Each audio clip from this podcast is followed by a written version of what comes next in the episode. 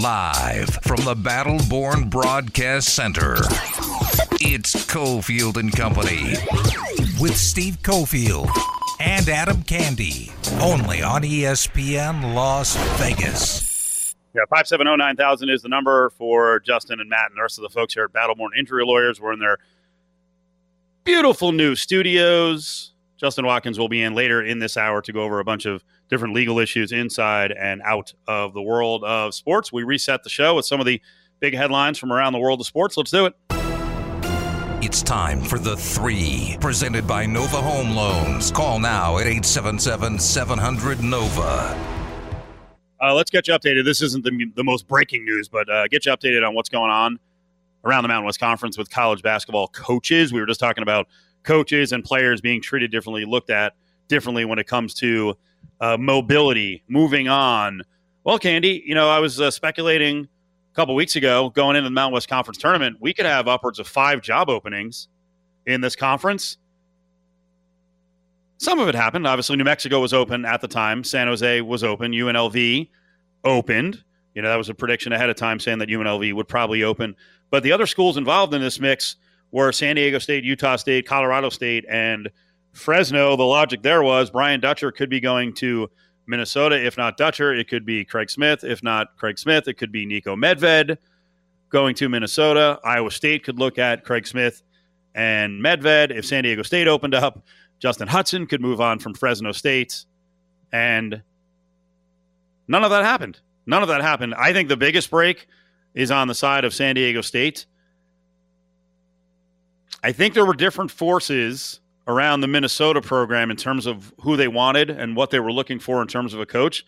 So Dutcher with a, a special buyout number just for Minnesota doesn't get the job, and it goes to a uh, a guy who played at Minnesota, had been an assistant at Minnesota, had worked at Xavier most recently, and Dutcher still at San Diego State. It's a freaking huge coup because at 62 years old, I don't see him leaving to go anywhere else.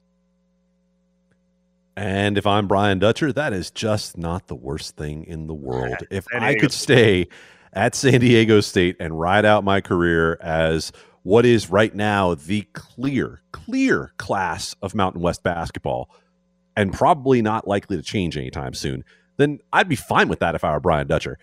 And again, and Steve, I I don't I know these decisions don't get made off one game. I do think it would have been very difficult to sell to the Minnesota fan base after watching what happened to San Diego State in the tournament against Syracuse to say, hey guys, that's our man. Because San Diego State looked as poorly coached as any team I saw in the NCAA tournament in how they attacked Syracuse zone. So obviously, like you said, much bigger factors at work, but I also think PR wise, it would have been a very tough sell coming off that game. Well, I hate to tell you, but Ben Johnson so far, the new coach has been a pretty hard sell too. Yeah, well, Minnesota, like every program, just like UNLV, just like every program around the country has their list of like six recognizable names, and they're all fired up to get those candidates. And then when someone who's a little lesser known, and Johnson certainly seems to have the qualifications, um, you know, to to do a good job, he's earned the job there. Um, on the recruiting trail, now it's really interesting with Minnesota. Um, man, this is such a weird position. Otzelberger was in this position. Uh, so was Marvin Menzies. When you come into a new job and there are a couple of local stars who are like 98% dedicated to going out of the area, and then you come in and you're like, in the case of Minnesota, the number one player in the country is a kid named uh, Chet Holmgren, who's like seven foot, 145. He's the skinniest dude ever, but just incredibly skilled. Well, the recruiting process is almost done, but now this guy's got to go in there and, you know, it's like, hey, rah, rah. Almost like you, you feel like they would have to ask the kid, like, hey, just kind of, you know, can you just put us on the list and act like, you know, we're in the final five, please? Um, he's up against it because it's way too late in the process you got to get that kid's social media manager with all the fancy graphics they make about who's still in consideration for what's going to go up on Instagram. You got to just slide them a hundred to be like, listen, can you just throw our logo in there? Like, I know we're not really in the mix here, but can you just throw the logo in and make people believe so we can say that we were in on this? Because the other thing you're fighting is the most obvious factor in the world for anybody who ever went to college. They want to leave. They want to go somewhere. They want to spread their wings and be a college kid and get out of town. How many times do you talk to a kid who is like, "Yeah, I just wanted to see what life was like somewhere else." So it's a hard situation for that coach yeah. fighting fighting that piece and the fact that a name like a Kentucky, a Kansas, uh, Gonzaga is going to be a lot harder to beat. Oh, look at you throwing it in at the end. Yes, my my dream as a Minnesota prep would be like, you know, I want to change things up. My ideal spot is Spokane, Washington. Wait, what? Uh, that's the territory Gonzaga is playing in now. The same as Duke and Kentucky and hometown schools like Minnesota. Man, that's tough to get players when you're in that category. I just wonder how Gonzaga is doing it. Uh, Mike Grimala had a mention of a, a point guard potential recruit. What did you think of this? The uh, well, they need they have a need at the position. They have a need at the position. Uh, the other list of schools on the list, they're not going against you know true blue bloods here. So can they get them? I'm going to ask you that question right back, and what I'm going to do is I'm going to read you the list of schools that are on this young man's list as he considers transferring out of another one of these. Uh, what would you call it? Would you call North Dakota a hotbed of basketball? Uh, so here are the other schools under consideration. And I'm not going to say the young man's name because I'm going to screw it up. Tyree, oh, I'm going to try it anyway. Ihenacho, best I can do. Uh, other schools under consideration St. John's, Drake, Montana, Pacific, Southern Illinois, Western Michigan, along with UNLV. Is there anyone on that list, Cofield, that you think should be an obvious competitor in terms of brand name along with UNLV? I think St. John still has a brand name, and I think if you know basketball, Drake has a brand name. But yeah, right. um, UNLV should be able to win this battle, and it sounds like it's a good player to get. The uh, Summit Freshman of the Year. He's a bigger point guard.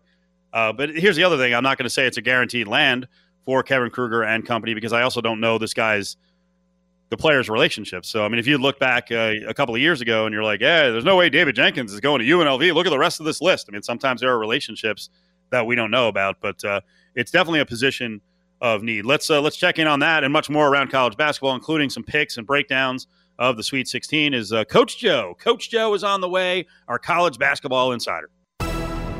Nova Home Loans brings you the three. It's a refi raid at Nova Home Loans. With interest rates at all time lows, now's the time to talk to your local Nova loan officer. 877 700 Nova. And here comes Peterson. Open look. Agbonkpolo. Kaboom. Wow. this team is clicking on all cylinders, Bird. It's time for Coach Joe Knows on Cofield and Company. One of the surprises, and not really if you watch college basketball all year long, that was CBS, uh, Ian Eagle, and Grant Hill on the call. USC achieving at a high level. It was interesting uh, today, Candee, on the way over, I was listening to a little ESPNU radio, nice product on Sirius XM, and uh, Dan Dakich and uh, Mark Packer were admitting that they simply had not watched enough Pac 12 basketball this year. And, and then they threw out, hey, we all underestimated the Pac 12. We didn't underestimate anything out here. We watch West Coast basketball. People in the Midwest, the South, and the Northeast need to stop or need to start watching more. Joe Esposito is with us. Joe, am I right? Is there uh, too little information out there in terms of uh, knowledge from uh, media people in other areas of the country when it comes to the Pac 12? Stay up and watch the games, Joe. Well, that's the biggest part of it is stay up and watch the games. Know, when I was living out in the East, it was hard to watch those games. It was late at night. I didn't start watching the games till Marvin got to UNLV because I had a reason to watch my buddy. And then, you know, you don't really watch those games. You don't really know what's going on. But when you live out here in the West, now that I'm a West Coast guy, man, I'll tell you, there's some good basketball out here. But I think a lot had to do with Arizona saying they're not going to be in the tournament this year, all the violations that they're waiting to find out about. You know, Arizona State having a bad year. Um, you know, the whole league in general, when you look at it, you know, the whole league in general, nobody had a winning record against quad one teams. I mean, it really was kind of surprising to see what the Pac 12's done, but there are some great basketball teams, and, and USC is definitely one of them. That USC team, let's talk a little bit more about Joe because I think everybody looks at Evan Mobley and sees, you know, the the wonder kid, right? The kid who can do just about everything, but they have more talent than that. They do. They have a lot of talent. You know, they got a guy on their team that was supposed to play for us at UNLV, uh, uh, Ethan Anderson. So I've watched a lot of their games. You know, they got a great coach. They do a real good job. They got a good system. They believe in each other. Um, and they, to me, they're the most impressive team in the Pac-12 because they beat a pretty good Wichita State team, and then they beat the daylights out of Kansas. And now, granted, Kansas is not the same Kansas has been in the past, but those were pretty good, solid wins. And then you can't forget about Oregon State. I mean, Oregon State, they had to beat Tennessee and Oklahoma State. No one thought that was possible. They're a 16 and 12 team. So seeing UCLA in there, you know, they were up and down all year, but they got so lucky that Abilene Christian knocked off Texas, and they had a break there. And then Oregon had the biggest break of all. VCU can't play. They were licking the handrails, and uh, they get the COVID, and they had more time to prepare for Iowa. And you could really see that uh, they were on top of those boys big time, and I think that was their advantage. So USC and Oregon State, I think, were the most impressive wins out of that league, and they definitely deserve to be where they are in the Sweet 16.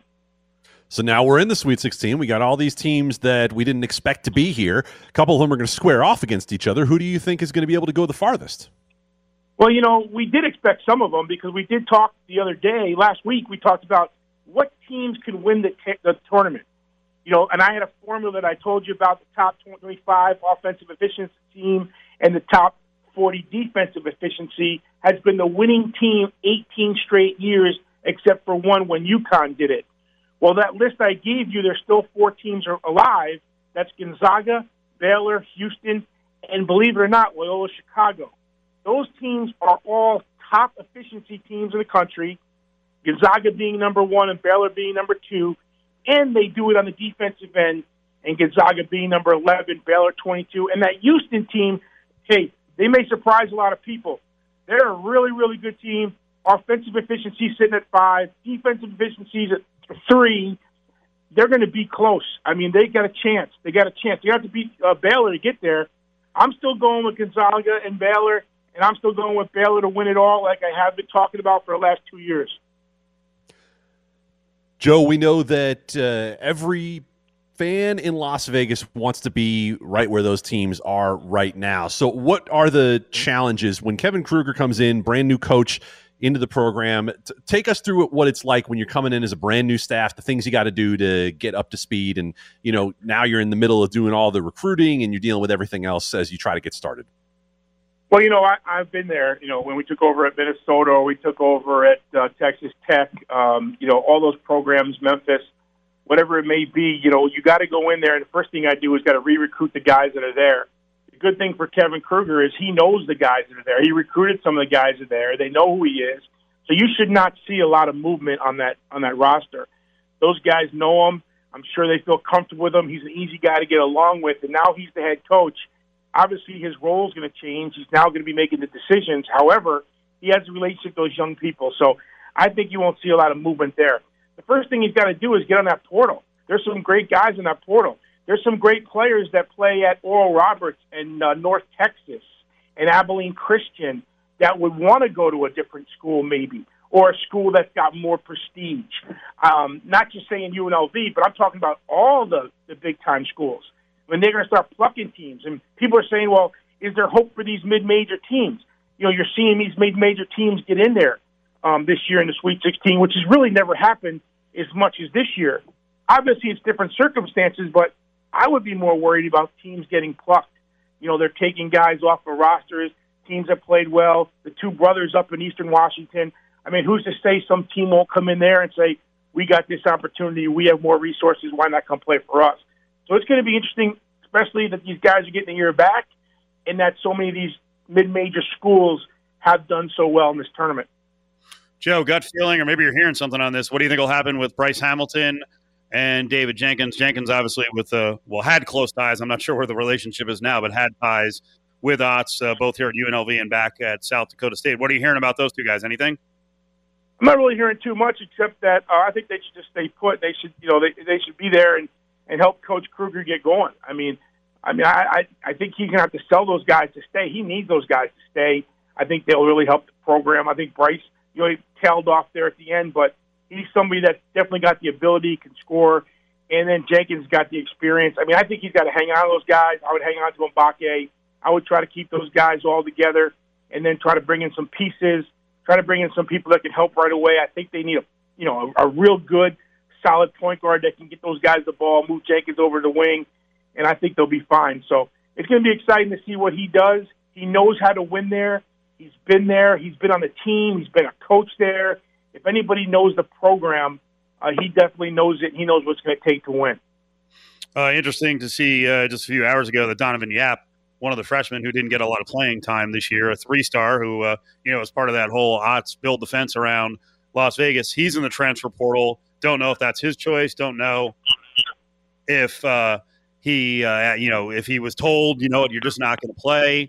Um, so that that one kind of sucks. But here's the thing with the transfer portal too: it doesn't mean that they're absolutely gone. Right, right. It doesn't. They're just go out there and they're filling the waters. But it does put your coach, your current coach, in a tough situation. You know, when you think about it, if a guy goes in a transfer portal and I'm sitting there and wondering if he's going to come back or not, and he's out there fishing, fishing for another school, it's like putting my wife in a transfer portal. I mean, I'm not going to put her in a transfer portal. I mean, just think about it. You want other people trying to date your wife, and you're going to lose her, and she's going to transfer. If somebody goes in a transfer portal, to me, if they don't want to be there and they're in there, they need to go. I, I don't agree with playing that playing that game where let me see what offers are out there. That doesn't work for me. I learned that from Tubby Smith when I was with him for 12 years. If you're not happy where we are at, you need to go. And then whenever he would come in and a young man would come into the office and say, "Oh, I'm thinking about transferring." Oh, no, you're not thinking. There's the door. It's over. You don't have to think anymore. So yesterday, Coach, we had uh, Desiree Reed Francois was on the program and talking about the fact that she had a sense probably around mid February or so that TJ Otzelberger was going to go. They had conversations uh, about it. There was a dream job for him to go back to Iowa State. And I said earlier in the show that I feel like the players should know that that that's a possibility. Like, is that the sort of thing you've ever heard a coach talk about with players that if he's thinking about going somewhere, or do players ever ask a coach if they hear something or see it on TV, like, "Hey, coach, what's up?" Is that something that ever is a discussion inside a program? You know, I think sometimes uh, you know players will come forward and say, "Coach, we hear this, we hear this possible rumor," and I think all coaches are going to just nip that in the bud and say, "No, I'm here." It's just like you get that question every living room I've ever sat in every single home visit I've ever done for 30 years. They're going to say, Coach, what's your plans? You know, how long are you going to stay here? Um, I can remember so many times a player would say that. And then, you know, coaches, they leave, coaches get fired. I mean, it happens all the time. But, um, you know, with TJ, it was kind of interesting, interesting deal. Everyone kind of knew that he had a relationship with the athletic director up there. Um, and maybe it should have been known on the front end um, before they hired him. Like, well, this guy is next in line at Iowa State. That coach isn't doing so well. They're starting to tail off. You know, maybe we'll lose him. We got to find a guy that's going to be a lifer. Kevin Kruger stood up there and said, "This is his dream job. He's not going to. It's not going to be a stepping stone job for him." So, to me, that's the hire you want to make. You don't want to take that chances. To say all that stuff about, oh, we're happy when people come and talk to our guys and all this other stuff because, come on, we're, UNLV is not a stepping stone job. UNLV is the stone. He's standing right there on the stone. It's not a job like that. It's not a mid-major job where guys will move up like you're going to see. The guy at Abilene Christian could probably get a job right now. The guy at North Texas could probably get a good job right now. It's not that kind of job. UNLV is as close as you can get to a Power Five. They have the resources. They have the program. He's on the stone. He's not going anywhere. To say all that other stuff is garbage to me. Joe Esposito's with us. Bring it strong, Joe. Bring it strong. All right, let's get some picks out of you. Uh, first of all, you got anything in the uh, Midwest? Oregon State is plus six and a half against Loyola. Syracuse plus six against the Houston Cougars. Well, I'm looking right there. I'm going with Loyola, and I'll take the minus six and a half. Loyola, I think, is a good bet there. Now, in the Houston game, I like Houston straight up, but six points to me, going against that defense, if Buddy Ball gets going, making them threes for Syracuse, I think they can keep it around six. I would take the points and go at Syracuse. Uh, Baylor favored in the South against Villanova, and Oral Roberts a long shot against Arkansas. Yeah, I think no question. I think Baylor is definitely going to win that game, and I think that's the best bet of all. Six and a half points. I think they're going to beat up on uh, Villanova pretty good. They're stronger. They're more physical. They're quicker at the guards. Villanova's got the young young guy out, the guard out. I think Baylor. That's a great pick. And as far as Arkansas and Oral Roberts, Arkansas I think will win the game, but plus 11 and a half in a Sweet 16 game, I'm going to take the 11 and a half and Oral Roberts. They've got the nation's leading scorer, Max Abmas. They've got uh, Kevin Obanor. I mean, I think they can score points. I don't think they lose that game by 11 and a half points. Does Gonzaga destroy Creighton as they're laying upwards of 13 and a half? And then you got a pretty even matchup. Uh, USC is a slight favorite over the Oregon Ducks. Same thing there. You know, obviously I think Gonzaga is going to win a game, but can they win it by 13 and a half? I mean, that's a lot of points. And Creighton shoots the three ball. I'm taking Creighton in the points. I mean, I think Gonzaga is going to win the game, no question. If I'm going straight up, I'm taking Gonzaga, no question. But I think 13 and a half is a lot. It's a Sweet 16. I'll take the 13 and a half anytime. And then also USC, I think straight up minus two and a half against Oregon. I think USC is going to win that. I think they got a lot of momentum right now, and I think they're going to win that game. Boy, wouldn't that be amazing if Amauri Hardy and the Ducks and my guy Eugene and Eugene Omoruyi from uh, Rutgers, if they made it to the Final Four, uh, transferring in just like LJ Figueroa from St. John's. No, no question. Just think about it. Three guys that played for us at UNLV could be they're in the Sweet 16 right now. So I think it's pretty cool. JTT. Uh, best semifinal set of games, probably Michigan three against Florida State and UCLA, plus five and a half against Alabama. Great games, no question about it. I'm leaning on Florida State. I think Florida State plays better defense and offense combined. You know, Michigan was 18 and one at one time. They lost three of their last five. I mean, they've got to get back on track. They had a solid win against LSU. I don't think they can play with Florida State. For some reason, I just like the Florida State team. There's no superstar. There's no name anybody's talking about. There's just a bunch of solid, hard nosed guys that play hard. He plays a 10 man rotation. Both games, he held the team under 55 take Florida State and give the three points. And in Alabama, UCLA, you know, Alabama, they beat Michigan State. Uh, it was great. They beat BYU. Then they play Abilene Christian. I mean, have they really been tested? Tested? I don't know. Michigan State gave them that game. Took two bad shots late in the game. It was crazy. But I'm going to go ahead and take Alabama and the minus five. And I, I really think that's probably the second best bet behind the Baylor bet. Joe, I got 90 seconds left. I want to come full circle and talk about how the tournament's gone so far. The Big Ten flopped one team into the Sweet 16, nine teams in overall. Your guy Dan Dakich was on uh, satellite radio today, and you know he's a loudmouth and an egomaniac and kind of a jackass at times. But he did have a good theory on the Big Ten uh, that I was buying into. That the Big Ten coaches simply don't pride scoring enough. They're so into rough and tough and defense and the discipline of like, hey, you miss an assignment on one play, you're out of the game. And uh, doctors are saying, hey, you know, they, they got to put their egos aside here. And you got to get to a point where all these programs, their goal is to score 72 points a game, 74 points a game, not reside in the 50s. When you get to the tournament, these teams can score, especially in the Pac 12. They, they put a premium on scoring. Yeah, I think that's a good point. I definitely do. Being in the big in the Big Ten and the Big Twelve and, and being in those leagues, the Big Ten definitely was a physical league, and they're a league that's going to beat each other up. You know, you got to remember now. There's not a lot of easy games in that league. Uh, Nebraska was bringing up the rear, and even Northwestern, who beat a few people, Minnesota. But after that, every game's a tough game, and they're pounding each other night in and night out. They're not getting a lot of scoring like you would in some other leagues. But I think that's the biggest thing. But when you really look at it, the teams that got knocked out, they got knocked out by pretty good teams. Wisconsin lost to Baylor. I mean, come on. Maryland loses to Alabama. Rutgers loses to Houston, who's been having a great year. I mean, Michigan State, who probably shouldn't have been there anyway, lost to UCLA. It wasn't like they lost to easy teams. Um, now, Purdue did. Purdue losing first round, and Ohio State losing Oral Roberts, who's pretty hot right now. But in Illinois, those are the three teams that I think lost to teams that were inferior. But the other ones that got whacked, I think they lost to a better team. Um, in the Big 12, same thing. I mean, most of those games went the way you thought they would go, except for Texas losing Abilene Christian was a bad loss, and Oklahoma State losing Oregon State. But the other games, Oklahoma's not beating Gonzaga.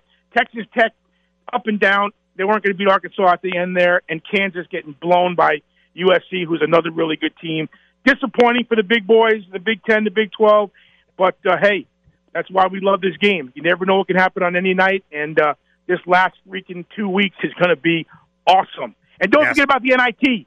You got two Mountain West teams still alive. If they both win, they can play each other to go on. I don't think anybody cares about the NIT this year because this tournament's been so exciting, but it's good for the Mountain West. Thanks, Joe. You're the man. All right, buddy. Take care. Coming up next, ESPN Las Vegas legal analyst Justin Watkins joins Cofield and Company in studio to break down the biggest legal stories in the world of sports. It's time for ESPN Las Vegas legal insider Justin Watkins to lay down the law. Only on Cofield and Company. We got Adam Candee here in the uh, Battleborn Broadcast Center, brand new studios. Justin Watkins, our legal insider, you just heard it, is along with us. What's going on? Just getting ready for uh, Oregon State to be in the Sweet 16 for the first time in my life. So that's I for- nice. I forgot all about that. I forgot all about that. I didn't uh, want to bring back the pain of my school blowing a nine point lead with four minutes left. Oh, I bet on we, Rutgers too. We should have been with you. So Oh. now I have to now I have to live out the Sweet 16 through your uh, Beavers. I, you know, the Rutgers blew a four-team parlay that I had. No. yeah, they did. I, on money line, I had them money line, Oregon State money line. Um, uh, I can't remember which other two dogs I had on money line, um, but they were. I'm sure they were. Oh, UCLA, which I doubled up on that uh, Adam Hill bet from the podcast, and and another Pac-12. Pac-12 has really come through for me on the bets this this Look year. Yeah. Developing I'm not going to say degenerate gambler. No, Wise guy. Maybe not that much. I'm ne- neither. If you saw the amount of money I'm putting on these bets, you would just be like, "What? What, what are you doing right now?" Really? Yeah, but nothing. I, Oh, okay. I thought yeah. you were. I thought you were overdoing it. You Oh, you no, need- no. You needed to go to a little treatment center. no, no, no. no. It's so little amounts that you just be like, "Wait, "What's the point here?" Uh, Candee, let's uh, let's talk about the NFL news and uh, you know talk about it with Justin Watkins here on Mariota. So you were a bit alarmed about 30 minutes ago when this came down from uh, Greg Bedard. Well, I found it very interesting that you renegotiate the Mariota contract to be able to facilitate whatever else it is you want to do with the salary cap and keep him around. But as part of that, according to Greg Bedard, uh, Marcus Mariota got a no trade clause, which doesn't necessarily mean he can't be traded, but it does mean that Marcus Mariota has veto power over any trade that the Raiders would want to be able to use him in. And uh, our friend Adam Hill was pretty adamant about the fact that having the ability to trade Mariota was one of the best parts of restructuring. Yep, yep. This is. Does it feel weird the way Mariota's contracts have gone these two years? First of all, he got he got 17 mil in you know in name in contract last year. As we found out when they tried to trade him, uh, the deal was built with a, bu- a bunch of escalators. So other teams were like, "Yeah, we're not paying Mariota whatever, like 22 million dollars a year." Then he renegotiates, and now he's got a trade clause. How many backup quarterbacks have no trade clauses? Yeah, I mean, I, I don't, I don't really understand it either, other than to say maybe this is the first domino to fall in a series of dominoes. Uh, I don't know. It, it seems weird to be so adamant about holding on to a backup quarterback in that way. I'll, I'll say, you know, you know, when I was, uh, when I was t- talking to you guys uh, on the podcast about the my golf outing during that rain, sleet, snowstorm that we had, Mhm. the only other person on the course was Marcus Mariota. Is that right? Yeah, he's building a house, as I understand it. Building Okay. a house up in uh, MacDonald Highlands, which I also thought was Wow, You doesn't, know? doesn't really help in your renegotiation. Hey, Marcus, how about you Right, take uh, one million? yeah, You're building a house here. Obviously, you're staying. yep. Or have the Raiders told him, you know what, you're going to be here a long, long time, my friend. That's what I thought. And then I saw this news, and I'm Yeah. like, maybe he knew. Maybe he knew. You know, I'm going to be here for a while. All right. Justin Watkins, our ESPN Las Vegas legal insider, Battleborn injury lawyers, 570 9000. All right. Um, boy, to be involved in this case, and it's at the very front end, Deshaun Watson, this is this is crazy, crazy stuff going down. So first, let's talk about the uh, the allegations and the numbers here of uh, women coming forward saying, "Hey, Deshaun Watson is more than a dirtbag." I could talk about this series of of lawsuits and the backdrop behind it for hours. I really could because it, it- it's pretty fascinating. But what we have right now is we've got 16 lawsuits. I've, I read every one of them, um, and there is some things that give me pause, and there's some things that I think are are really troubling. Um, so let's start with what's really troubling. The numbers are troubling. We got 16 people with an allegation that there's at least six more coming down the pipeline to be up upwards of 20, 22. Uh, those sheer numbers seem to add credibility to the allegations. Um, there seems to be, according to the allegations, a modus operandi here. He contacts every one of the masseuses through Instagram, um, which doesn't seem to be, I, I would think, a normal way to schedule a massage. So if that's true, if there is a a a way and a method of which he does this every single time, that means that evidence is going to come into play in each of the lawsuits. You normally wouldn't be able to say, well, look, there is another lawsuit over here that's alleging he did the same thing. Prior bad acts are not admissible to prove that the bad act happened in your case. There is an exception to that, and the exception is modus operandi, which is a pattern of action. So all these other women had the same pattern of the allegation, and so therefore I get to bring in all of their allegations into mine to prove that I'm telling the truth. So that's those are what's give me concern uh, about the validity and the actions of what happened, and ob- obviously the victims or the alleged victims. On the other side, what leads me to give some pause as to whether or not these are all valid is the manner in which they've been rolled out, and that's twofold. One, um, they didn't go to any uh, law enforcement agencies before they filed suit. They filed suit and then held a press conference, which typically to me is I see it as a recruiting mechanism um, to get more potential cases rather than actually for the benefit of, of any one person. Um, and then I would just say that I have crafted these types of lawsuits. I have done sexual assault civil actions before. The way in which I read these allegations are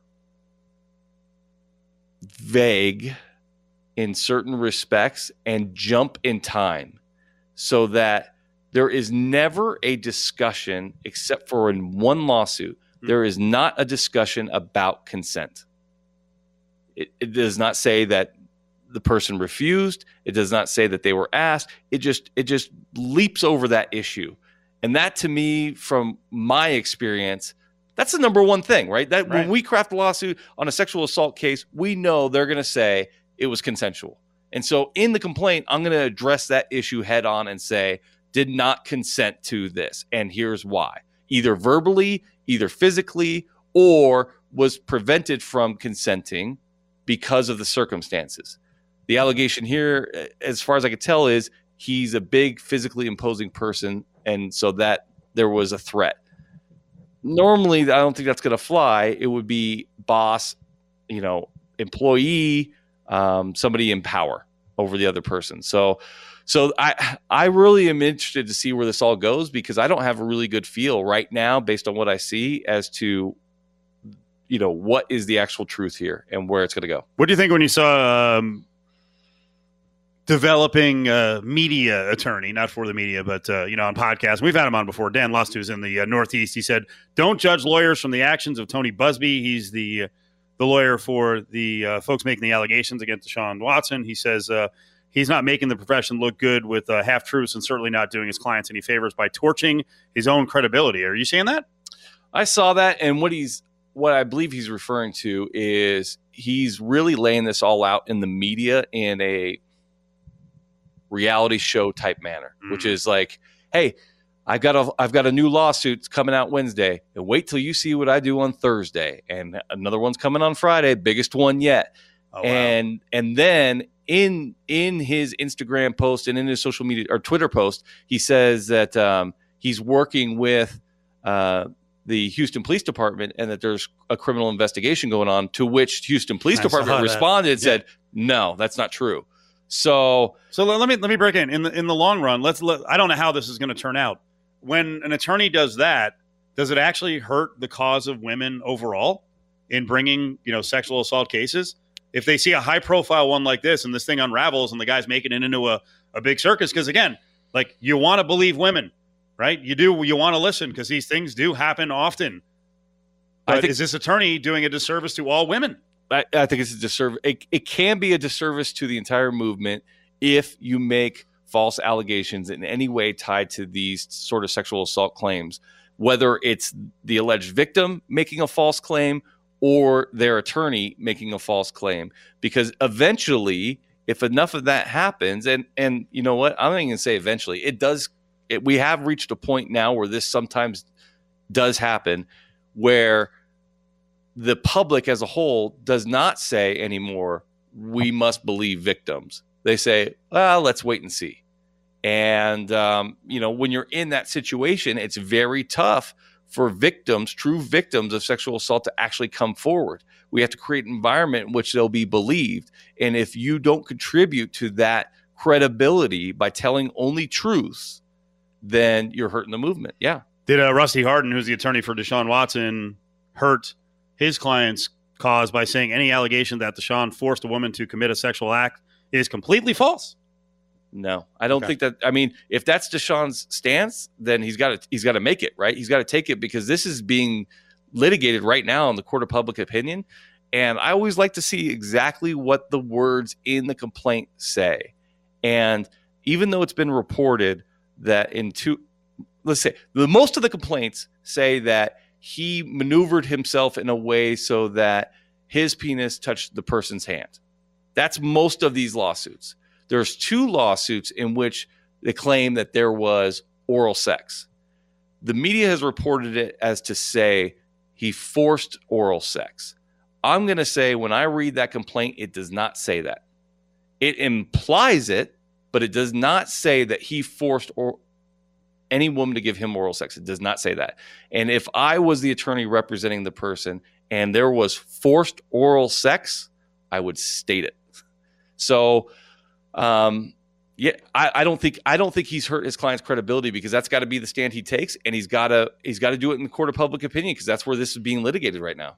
Serious stuff to get to uh, on the way back, but also some lighter stuff, including if we're all down with cinnamon toast crunch shrimp flavor.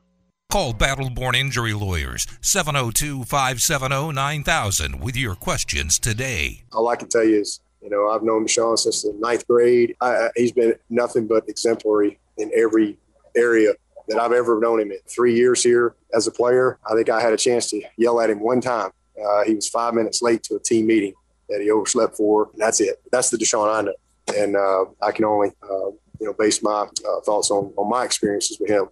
Uh, which has been wonderful. And uh, again, I love him like a son. We'll just have to see where everything else goes from there. It's time for ESPN Las Vegas legal insider Justin Watkins to present the facts only on ESPN Las Vegas. Dabo Swinney on he wasn't really asked about, he was asked about the allegations and then kind of hemmed and hawed and we trimmed that down a bit because it was like a 90 second statement, uh, really saying nothing. Candee, are you mad at Dabo? Are we, uh, are we have the belief that you should just, hey, you know what? Hashtag believe women. Let's go. Back the women. Come on. I mean, I kind of live in a perpetual state of upset at Dabo, but you know, if we're talking about this situation specifically, yeah, it, it, it bugs me that the initial reaction, that the first thing that so many in the world of sports do when these things happen is to go into that defensive mode and say, well, the guy I know would never do that. I mean, the guy I know, this, this, this, this, this. Fine. Okay. You know what? He's your friend. You want to defend him. He's your former player. You want to defend him. But we put the entire thing immediately on the footing of this couldn't have happened. And I think Justin did a fantastic job in the last few minutes of breaking down the potential struggles of what's been put out there thus far. But why would it be so difficult to give a more equivocating, a more, well, allegations are serious. They should be listened to, you know, blah, blah, blah. Even that much of a qualifier in these statements because it feels to me like that's part of what makes it so difficult to make the uphill climb for people who want to bring these sort of allegations forward is knowing that they're going to be put on this footing right from the beginning. Yeah, I mean, I have a.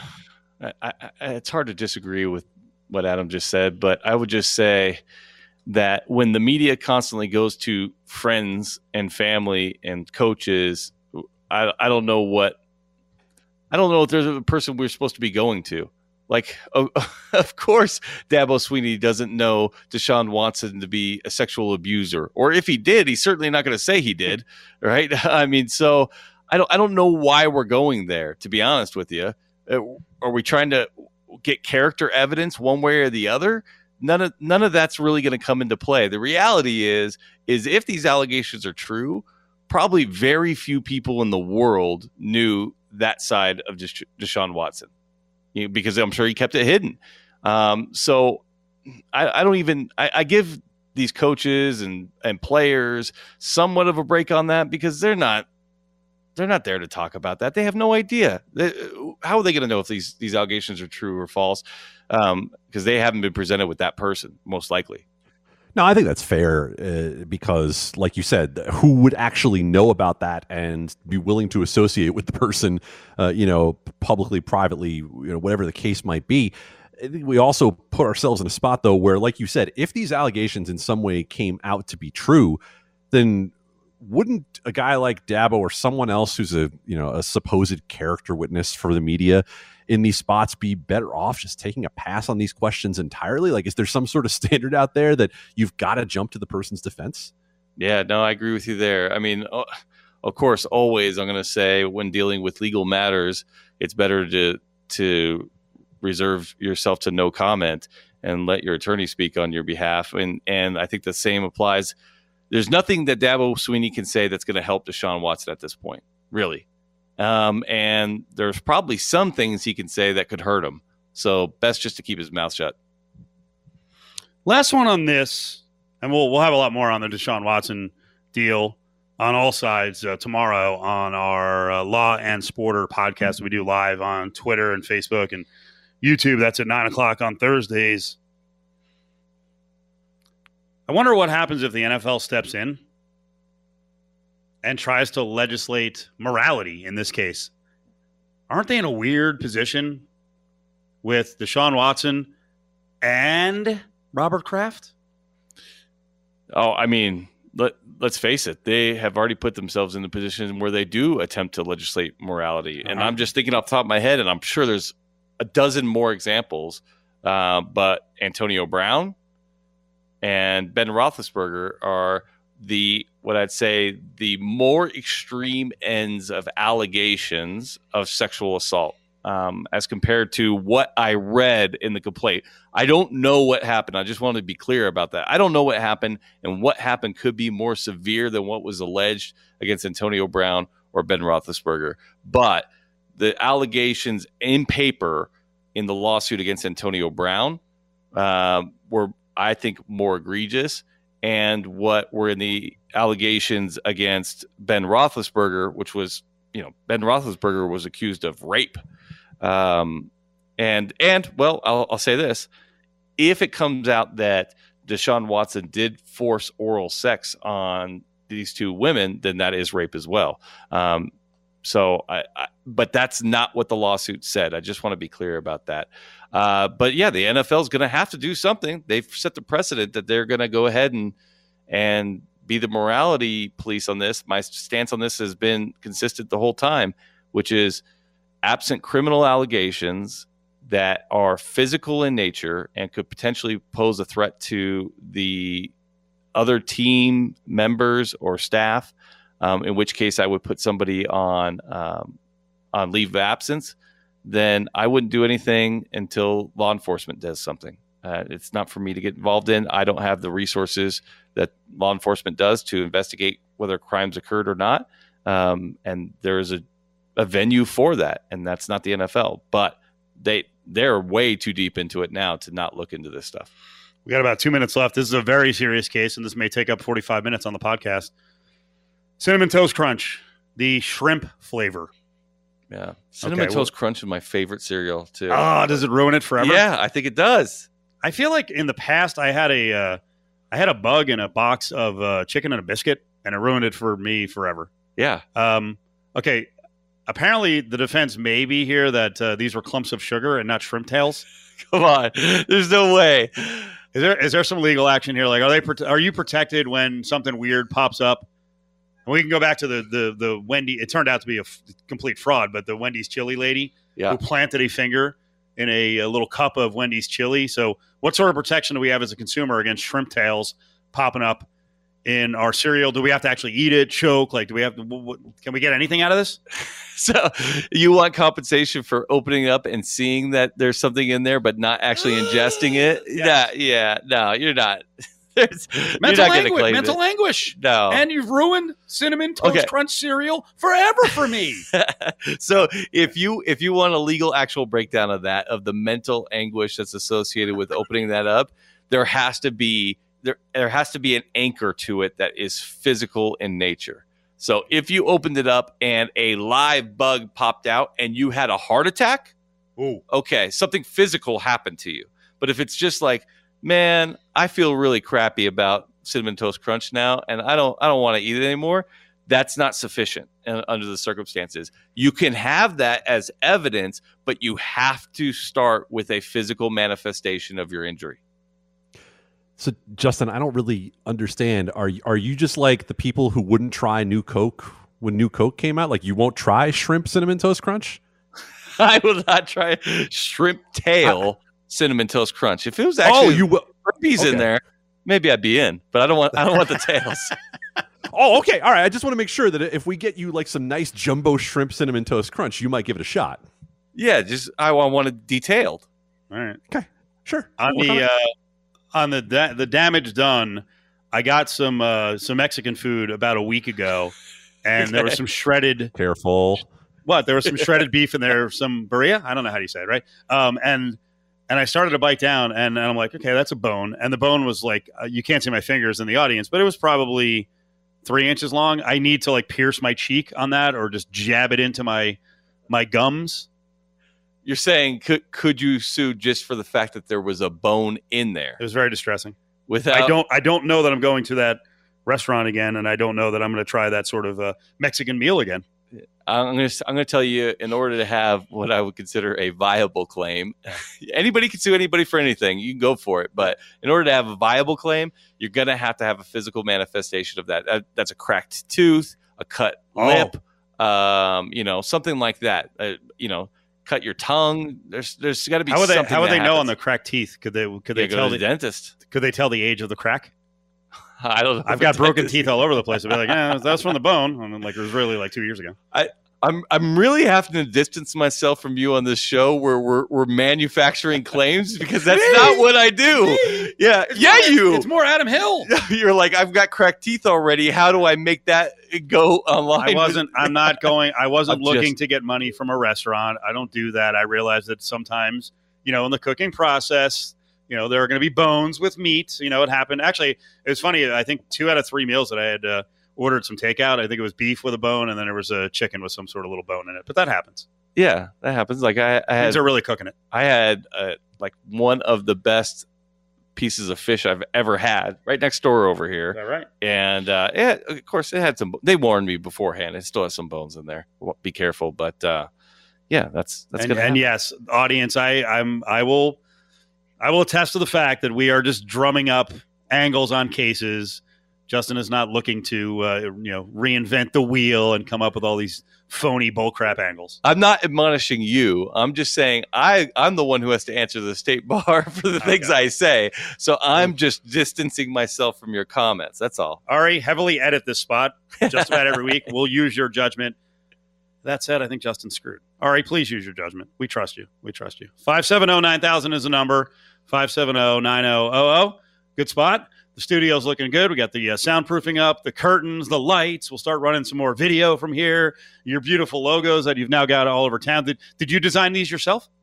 Oh, I mean, I draw it up myself, but the the ideas behind it were mine. Yeah, very nice, very nice. I thought you I thought you drew them up yourself. No, no, no. you got a professional to do it. Right. Doing it the right way. All right, we come back in about, well, we're not going to be back in about 15 minutes, but in 15 minutes, Caleb Herring, the former UNLV quarterback, will check in on uh, Rebel football practice is going to start pretty soon. I bet you he's mad. I bet you he's mad that Otzelberger left town. He's mad. Call Battleborn Injury Lawyers 702 570 9000 with your questions today.